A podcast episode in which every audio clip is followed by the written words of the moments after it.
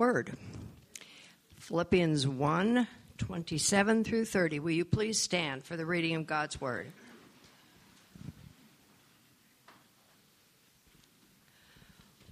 Only conduct yourselves in a manner worthy of the gospel of Christ, so that whether I come and see you or remain absent, I will hear of you that you are standing firm in one spirit and one mind, striving together for the faith of the gospel in no way alarmed by your opponents, which is a sign of destruction to them, for them, but of salvation to you, and that too from God.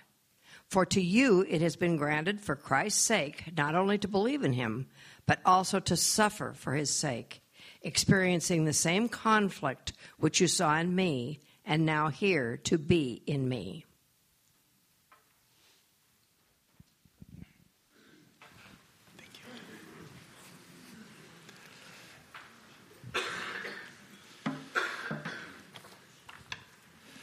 Good morning.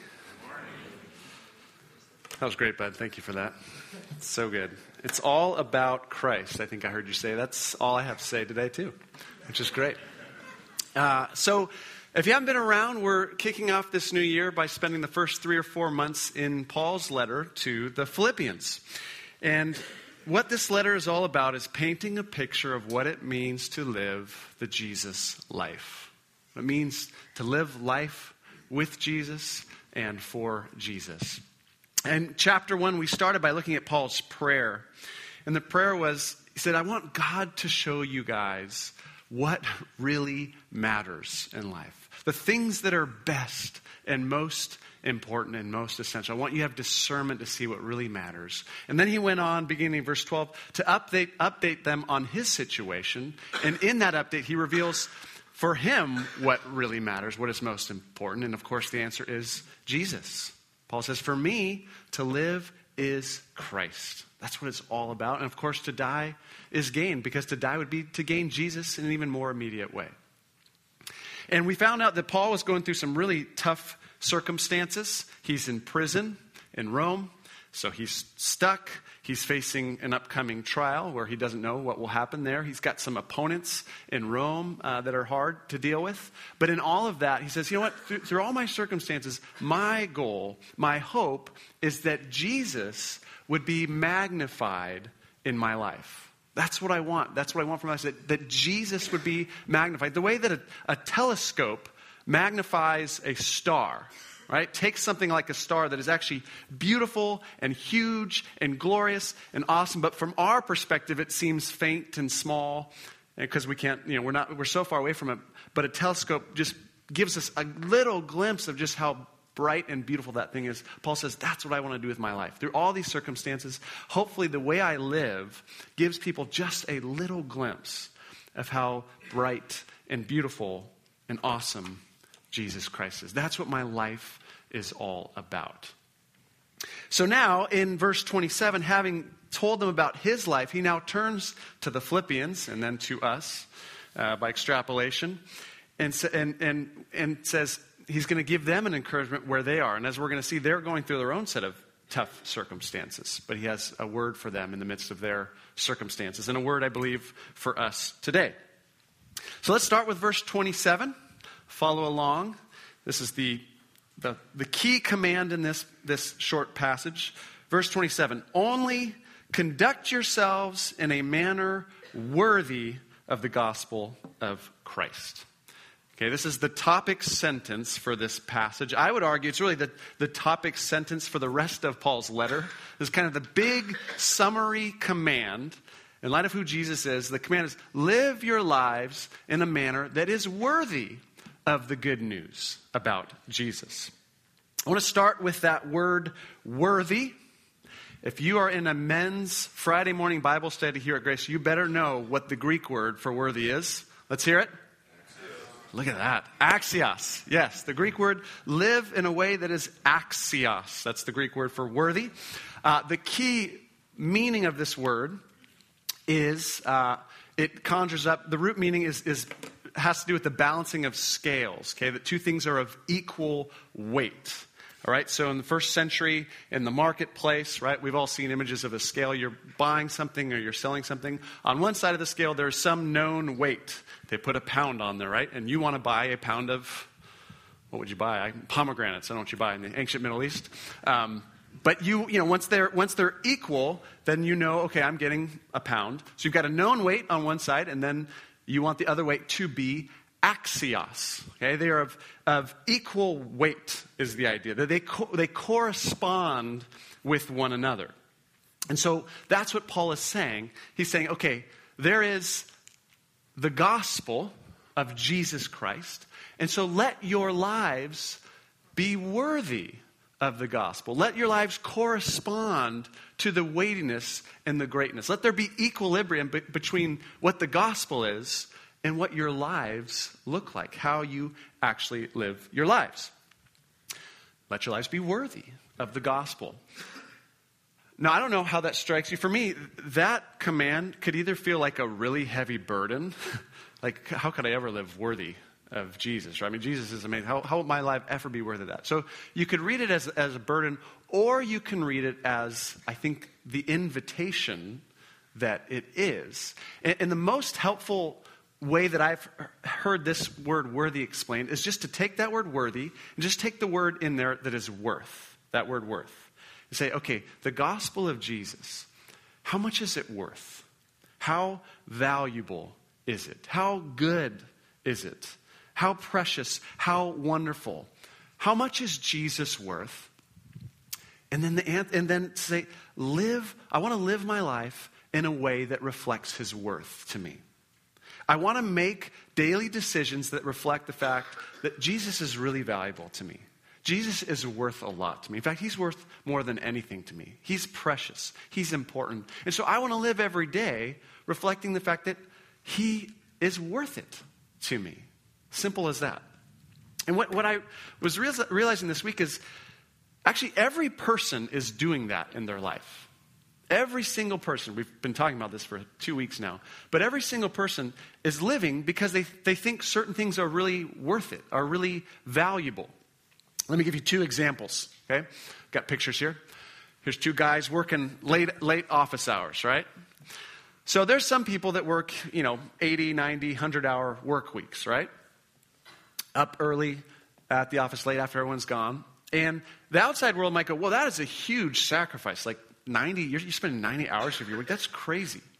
But for that person, there's something that makes it worth it to them. There's something valuable in that. Maybe they just absolutely love the work itself. Maybe they really value financial security. Maybe they want to make a name for themselves. There, there's something in that where they would go, This is worth it. This is valuable. That's why I'm doing this. You might see it as a sacrifice, but there's something I really value that's driving me to do this. Let me give you a very different example. Here's a picture I saw. Um, this was in December at the, uh, the, um, the, opening of the new Star Wars movie. All right, I saw this uh, online uh, in the Los Angeles Daily News, uh, and the caption read this Star Wars fans Caroline Vader Ritter and Jason Grimlock Thomas have some fun as they strike a pose at T- TCL Chinese Theaters in Hollywood on, December, on Tuesday, December 12th. The two are tied for first in line to watch the new Star Wars movie, The Last Jedi, that opens on Thursday. And then here was the line that really caught my attention. They and a few others lined up for tickets since last week, Thursday. But you remember when everyone used to camp out before a new movie came out? Like, wow, last, so you've, you've camped out for a week to be first in line. That's crazy.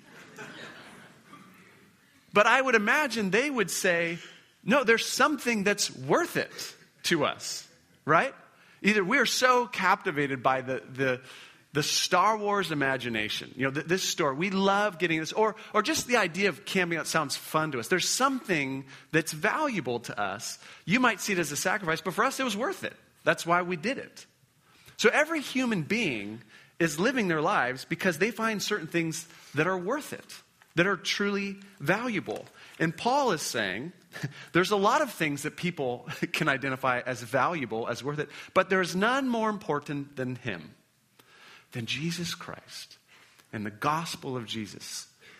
The carpenter from Nazareth, crucified, suffered for us, died, buried, raised, now the king of the universe. Nothing is more valuable than him. And his point in this passage is then this so live that way.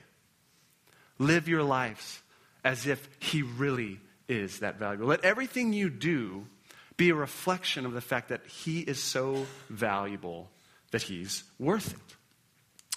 And what I love about that command is what it implies to live lives worthy of the gospel. It implies that we're constantly reminding ourselves of what the gospel is right? We're constantly taking in the gospel, tasting it, seeing that it really is good so that we might then live in a way that's that way. So, like, let me give you a couple examples of this, all right? So, let's think about different aspects of the gospel and what it would mean to live worthy of the gospel. So, here's one. Well, here's what the gospel is all about forgiveness. Because of what Jesus did on the cross, I now have the forgiveness of all my sins. God does not condemn me, He forgives me, He loves me, and I get to, that, that's part of the gospel. Well, what does it mean to live worthy of that? Well, if that's what the gospel is, then living life worthy is I live in freedom. I don't, I don't continue to live in shame and guilt, but I live daily going, I really value the forgiveness that I have. That's worth a lot to me. I want to live in that every day of my life. Let me give you another example. The gospel Paul will say in other places, is about adoption, that we have been adopted into God's family. God is now our Father. We sang that song, You're a good, good Father. And so to receive that, what does it mean to live worthy of that? Well, that means I live with a childlike trust. As I go through my days, even as I anticipate the future and what might happen, I go, I value God as my Father. He loves me, He cares for me, He's watching over me. So I can live with trust in Him with a childlike faith that He's going to take care of me.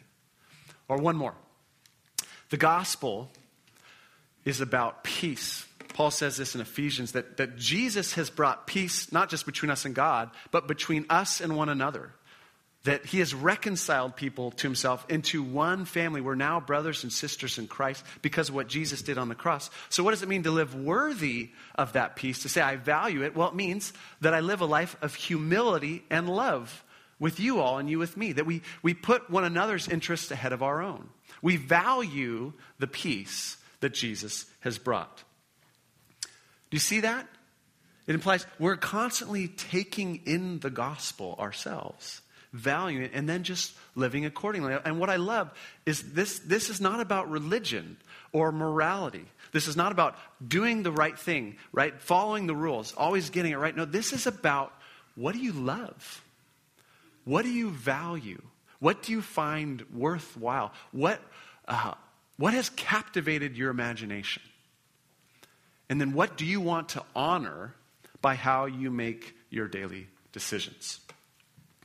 And I think worthy is a great filter for our lives. You know, as you're just going through your week, that's a really good filter of, of all that we do. Is what I'm about to do, or is what I'm doing, is this worthy of Jesus?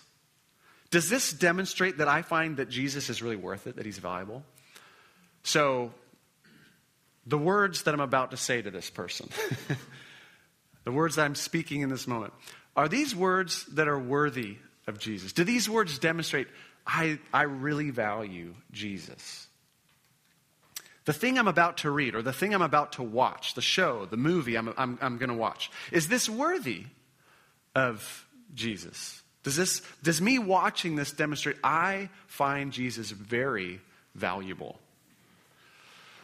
This thing I'm about to spend my money on, this thing I am spending my money, does this show, is this worthy of Jesus? Does it show me and does it show others I really value who Jesus is? Okay, it's a, an amazingly comprehensive filter to run our daily decisions through. You with me? Yeah, okay. Easier said than done, right? Yes. Yes. So that's the, that's the comprehensive command that really guides the rest of the book. And then in our passage specifically, verses 27 through 30, um, what Paul wants to talk about is as living a life worthy, specifically in this context, and doing that publicly. Okay? Doing that in the world, in their context, in Philippi. That is, not just valuing Jesus personally and, ma- and having this private, wonderful relationship with him, but actually living out loud with that worthiness. Saying, Jesus is worth it to me. I'm, I'm going to live that way wherever I go. You can see it in verse 27. Look at the, the second, the very end of verse 27, the last phrase. He talks about striving together as one for the faith of the gospel. What he means in the context is, I want you guys to be striving for the faith of the gospel in Philippi. Okay? So that, that more and more people in Philippi are coming to see just how valuable the gospel of Jesus is. Because we believe that Jesus is, is worth it, not just for us, but for the whole world. He's valuable not just for me, but for my neighbor and my coworker and my friends. And so, so Paul is talking about living this way out loud in Philippi, spreading the gospel of Jesus in Philippi. And there's a particular context in which they're trying to spread it, and it is a context of opposition in Philippi. Look at uh, verse 28. It says, without being frightened in any way by those who oppose you. Some of your translations might even say, by your enemies. And we don't know the details, but apparently there's some form of opposition to the gospel in Philippi. Some form of em- enemies that the Christians are having to deal with as they try to live their faith out publicly. And again, we don't get details, but if you look at other New Testament letters, we know what the early church had to deal with. Sometimes this took the form of social pressure. There'd be, you know, obviously people who didn't believe in Jesus, and there was social pressure put on the Christians to quiet down or to, to not live out their faith. Um, sometimes this took the place, uh, took a took a um, form of, I would what I'd call like occupational pressure. Um, certain people stopped doing business with Christians um, for their faith, and so that had huge uh, financial implications for them. Of course, sometimes it took the form of actually political pressure on Christians in the first century. Uh, Philippi, we'll talk about this in, in coming uh, weeks. Philippi was a Roman colony. So it was like a mini Rome outside of Rome. Lots of ex military folks had, had retired in Philippi. And so the, the, the city was, was kind of out, it was uh, built based off of the model of Rome, and it was a very patriotic uh, city. And so it was a city where everyone would acknowledge Caesar as Lord. And for these Christians who would say, actually, we think Jesus is Lord in a Roman colony, uh, that could actually uh, put them in the face of political pressure. So we don't, we don't know exactly what it was, but we know there's some form of opposition. It's very real, and apparently it's very scary. All right? And so Paul's point in this passage is to encourage them live lives worthy of the gospel, striving together for the advance of the gospel in Philippi, even in the midst of opposition. Okay? That's, the, that's what he's getting at in this passage. And of course, the question for us is, is going to be how do we do that in our context in Orange County in 2018? We're not facing probably the same kind of intensity of opposition they were. But how do we live lives worthy of Jesus, not just privately, not just on Sunday mornings, but out loud in our lives, in our community? How do we do that in a way that is worthy of Jesus? Paul doesn't answer the question, how? How do I actually do that in this passage? But what he does do is he gives us two things we're going to need in order to do that well. And this is where I want to I want to kind of land the plane today is, is focusing on these two things that we see. Two things we're going to need if we're really going to live lives worthy of the gospel, not just do it privately, but do it publicly. He says, here's what you need to the Philippians. He says, you're going to need courage and you're going to need camaraderie. You're going to need to do it together. So let me look at these two and then we'll spend some time reflecting on this in our own lives. First, he says, You're going to need courage. Look at verse 28. Actually, the end of verse 27, it says, Striving together as one for the faith of the gospel. And here it is without being frightened in any way by those who oppose you. Paul is saying, You go do what you do. Don't be intimidated by the opposition. Don't be frightened by them. You keep doing what God is calling you to do. And of course, that is going to require courage, right? Not arrogance, not self righteousness, not we're better than you, but a humble, sacrificial courage that is willing to take a hit uh, for Jesus, to put it simply. And that courage, of course, has to come from this deep conviction of what the gospel is, of who Jesus is, and what it means to live life for him. Look at verse 29. I love this. Uh, actually, I hate this. Excuse me, I hate this. Um, but it's true. Uh, he says, he's saying, don't be frightened, right? Even though there's opposition. And then he says this For it has been granted to you on behalf of Christ, not only to believe in him, and here's the bad part, but also to suffer for him. And the crazy part of that verse, he says, It's been granted to you. That's my translation. That word granted, a better literal translation would be, it has been graced. It's the same word as grace. It has been graced to you. It's been given to you. A good definition of that word is this to give or grant graciously and generously with the implication of, the, of goodwill on the part of the giver. Okay, normally when you hear this word, it's used in the context of spiritual gifts. Jesus has graced us with spiritual gifts. And Paul is saying Jesus has graced us with two things here. He has graced us with faith to believe in Jesus, and he's graced us with what? Suffering, specifically suffering for Jesus. Implication, he's saying, is suffering for Jesus is a privilege. It is actually a gift. Because suffering for Jesus, as painful as that would be, actually is, I think Paul would say, is an opportunity to know Jesus at a deeper level.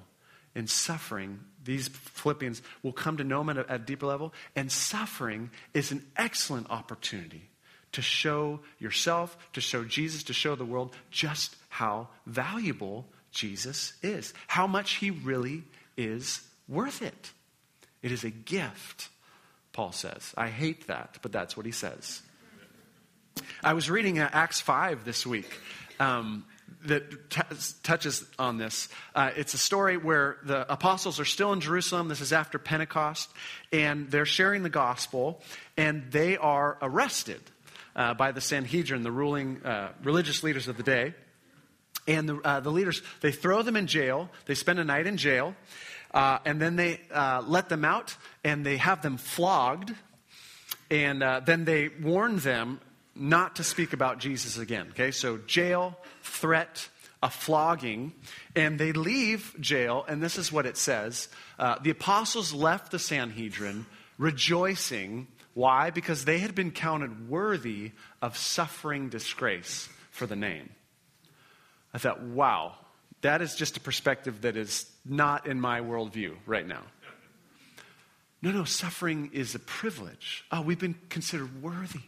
We've been able to demonstrate to the world and to ourselves that Jesus is worth it. He's worth the suffering. It gives us an opportunity to show just how valuable Jesus is. Well, that kind of perspective um, takes away the fear right? That kind of perspective brings courage. What's the worst you can do to me? Make me suffer? Hey, that's a gift, right? It kind of dismantles the fear and it grants courage. Paul says in verse 28, look at it again, without being frightened in any way by those who oppose you. And he says, that kind of humble courage, he says, this is a sign to them that they will be destroyed, but that you will be saved, and that by God. When you can face suffering, with humble courage, it is a sign, first off, it's a sign to you that you're being saved by God. You can recognize, wow, God is really at work in me. Here I am. I'm suffering for Jesus. I'm legit. I'm the real thing. This is sticking. This is real. I'm being saved. It's a sign to them of something else. When they see these people humbly, graciously, lovingly enduring persecution, it shows them they're not on God's side. It is a sign to, to all. So he's saying, be courageous. You can do this. So, courage. And then the last thing he mentions, and really this is what, what really hit me this week, is we need courage to do this, but uh, the word I'm using is camaraderie. Okay?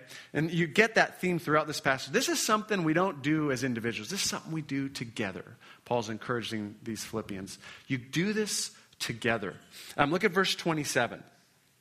Uh, middle of it. Then, whether I come and see you or only hear about you in my absence, I will know that you stand firm in one spirit, striving together as one for the faith of the gospel. Okay, you, you may not know. There's two good metaphors embedded in that verse. The first is a military metaphor, which says, You will stand firm. Okay, that is, that, that's a picture of soldiers standing firm side by side as there's an enemy coming to attack them. But they're standing their ground, we would say today.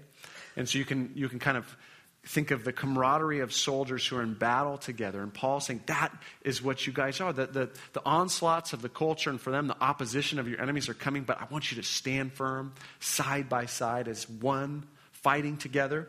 And then the other metaphor is actually a sports metaphor. He says, striving together as one for the faith. That word striving is the Greek word soon athleo, and you can hear in that athleo where we get the word athlete, right? And the soon in the front of it means with. So you are athletes together, okay? He's speaking in Greece, right? Where the Olympic Games happen. People are very familiar with athletes. And he's talking about basically being teammates. You guys are teammates. And like a team that has this goal and works together and strives together and fights together for that goal, you guys are a team your fellow soldiers, your teammates striving, working towards the spread of the gospel in Philippi. And so there's this theme of, of unity, standing firm in one spirit, striving together with one mind. There's a camaraderie in this. There's a camaraderie in the pursuit, there's a camaraderie in the suffering. Look at verse 30 get the sense of, uh, of camaraderie here. Paul says, since you guys, you're going through the same struggle you saw I had. Okay, when he was in Philippi, right, Paul got put in jail. He's saying, you guys are, I, I'd do that. And now you hear I, that I still have. Now he's in jail again in Rome. Paul's always in jail. He's going through struggles. They're fighting opposition, but you sense this camaraderie. You guys are going, we're going through it together. Okay, we're having to fight this fight together. But that's the point, is that we're doing it together. And that's what we need, right? When living for Jesus gets hard. Not just courage, but there needs to be this camaraderie that we need each other. We're not alone in this. We're encouraging one another, right? We're spurring one another on, saying, let's do this together. Let's all live as if Jesus was really valuable. Let's help one another do that. As, as the onslaughts of, of whatever the culture, whatever messages are coming, whatever life uh, that we're seeing out there is coming at us, let us stand together, side by side, as one, and say, no, we're going to live as though Jesus were the most important thing. And I'm going to encourage you in that. And you're going to encourage me. And I'm going to challenge you. And you're going to challenge me. We do this, we bring courage, and we bring the camaraderie of being one family together. That's what Paul is saying. That's a worthy life. Jesus being the most important thing and living that way out loud out in Philippi so that others would come to know it. Don't be afraid of what might come with that. Have courage and do it together. That's the message. So I, I want to um, I want to give us a little time of prayer, a little extended time. I know we've been doing this a bunch lately, but just some time of reflective prayer. Okay, so if you would um, close your eyes, and I want to let you think through some things You know, we've really, uh, I've focused on three words today. Uh, you've got this word worthy, and, and then courage, and then camaraderie. And I, I want to give you some space to, to think about each of those ideas. So let's start with this word worthy. And, and really, I've been saying the same thing for the last three weeks, really. It's the same, same message. Um, what really matters? Um, what is really worth living for? What does to live mean for us? What, what are we really living for? And we're being invited, obviously, to consider Jesus. He's what really matters. He's what's really worth it. He's the most valuable thing. And so I want you to continue to reflect on this idea. What, what if Jesus was the most valuable thing? And what if every decision I made was filtered through that? Will this reflect just how much Jesus is worth it.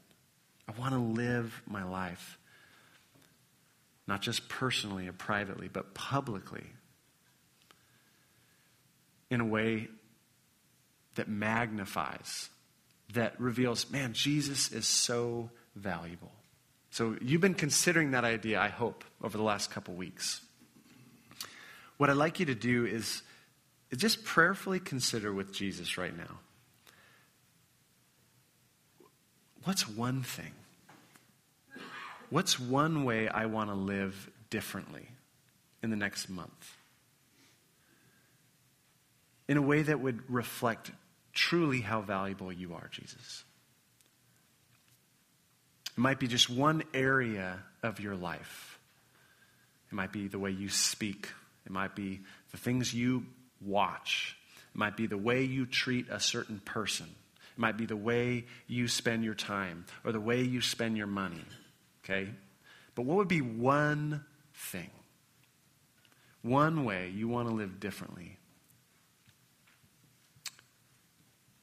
that would reflect Jesus, you are very, very valuable to me. And your good news, the gospel, is very valuable to me. So just take a moment to identify that.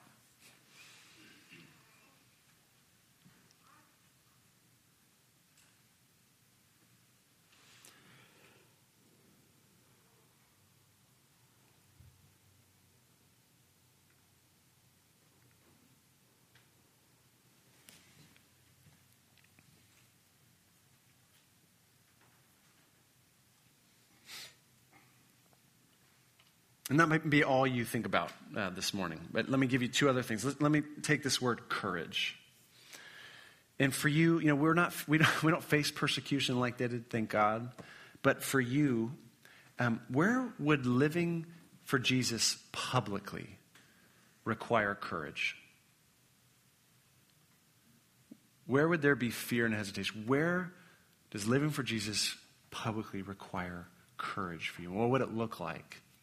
If you are courageous for Jesus in this next month? Can you identify something? It might be just being more vocal about your faith with people. Uh, it might be just working on your, your answer to questions that you get every week. Like every week on Monday morning at work, you're going to get the question, How was your weekend? And maybe it's thinking through, How do I want to answer a question like that? In a way that is courageous.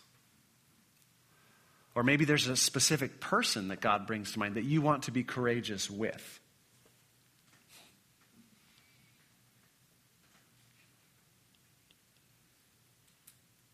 what's something that you could do to be courageous for Jesus in the next month or so?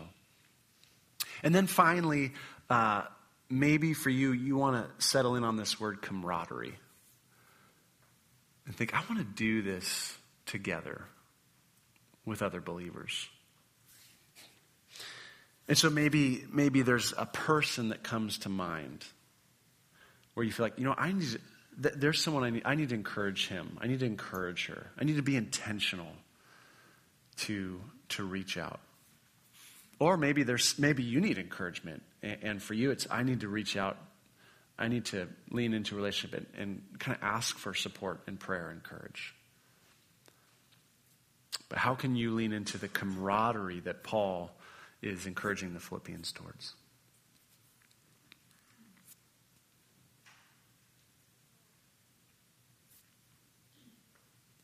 Jesus, you are bright and big and beautiful and gracious and kind and powerful.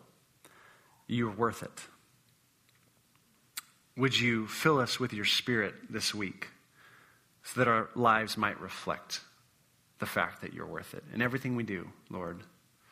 Help us discern what that life looks like and give us the courage and the help to live that kind of life, that others might see just how valuable you are. We pray in Jesus' name. Amen.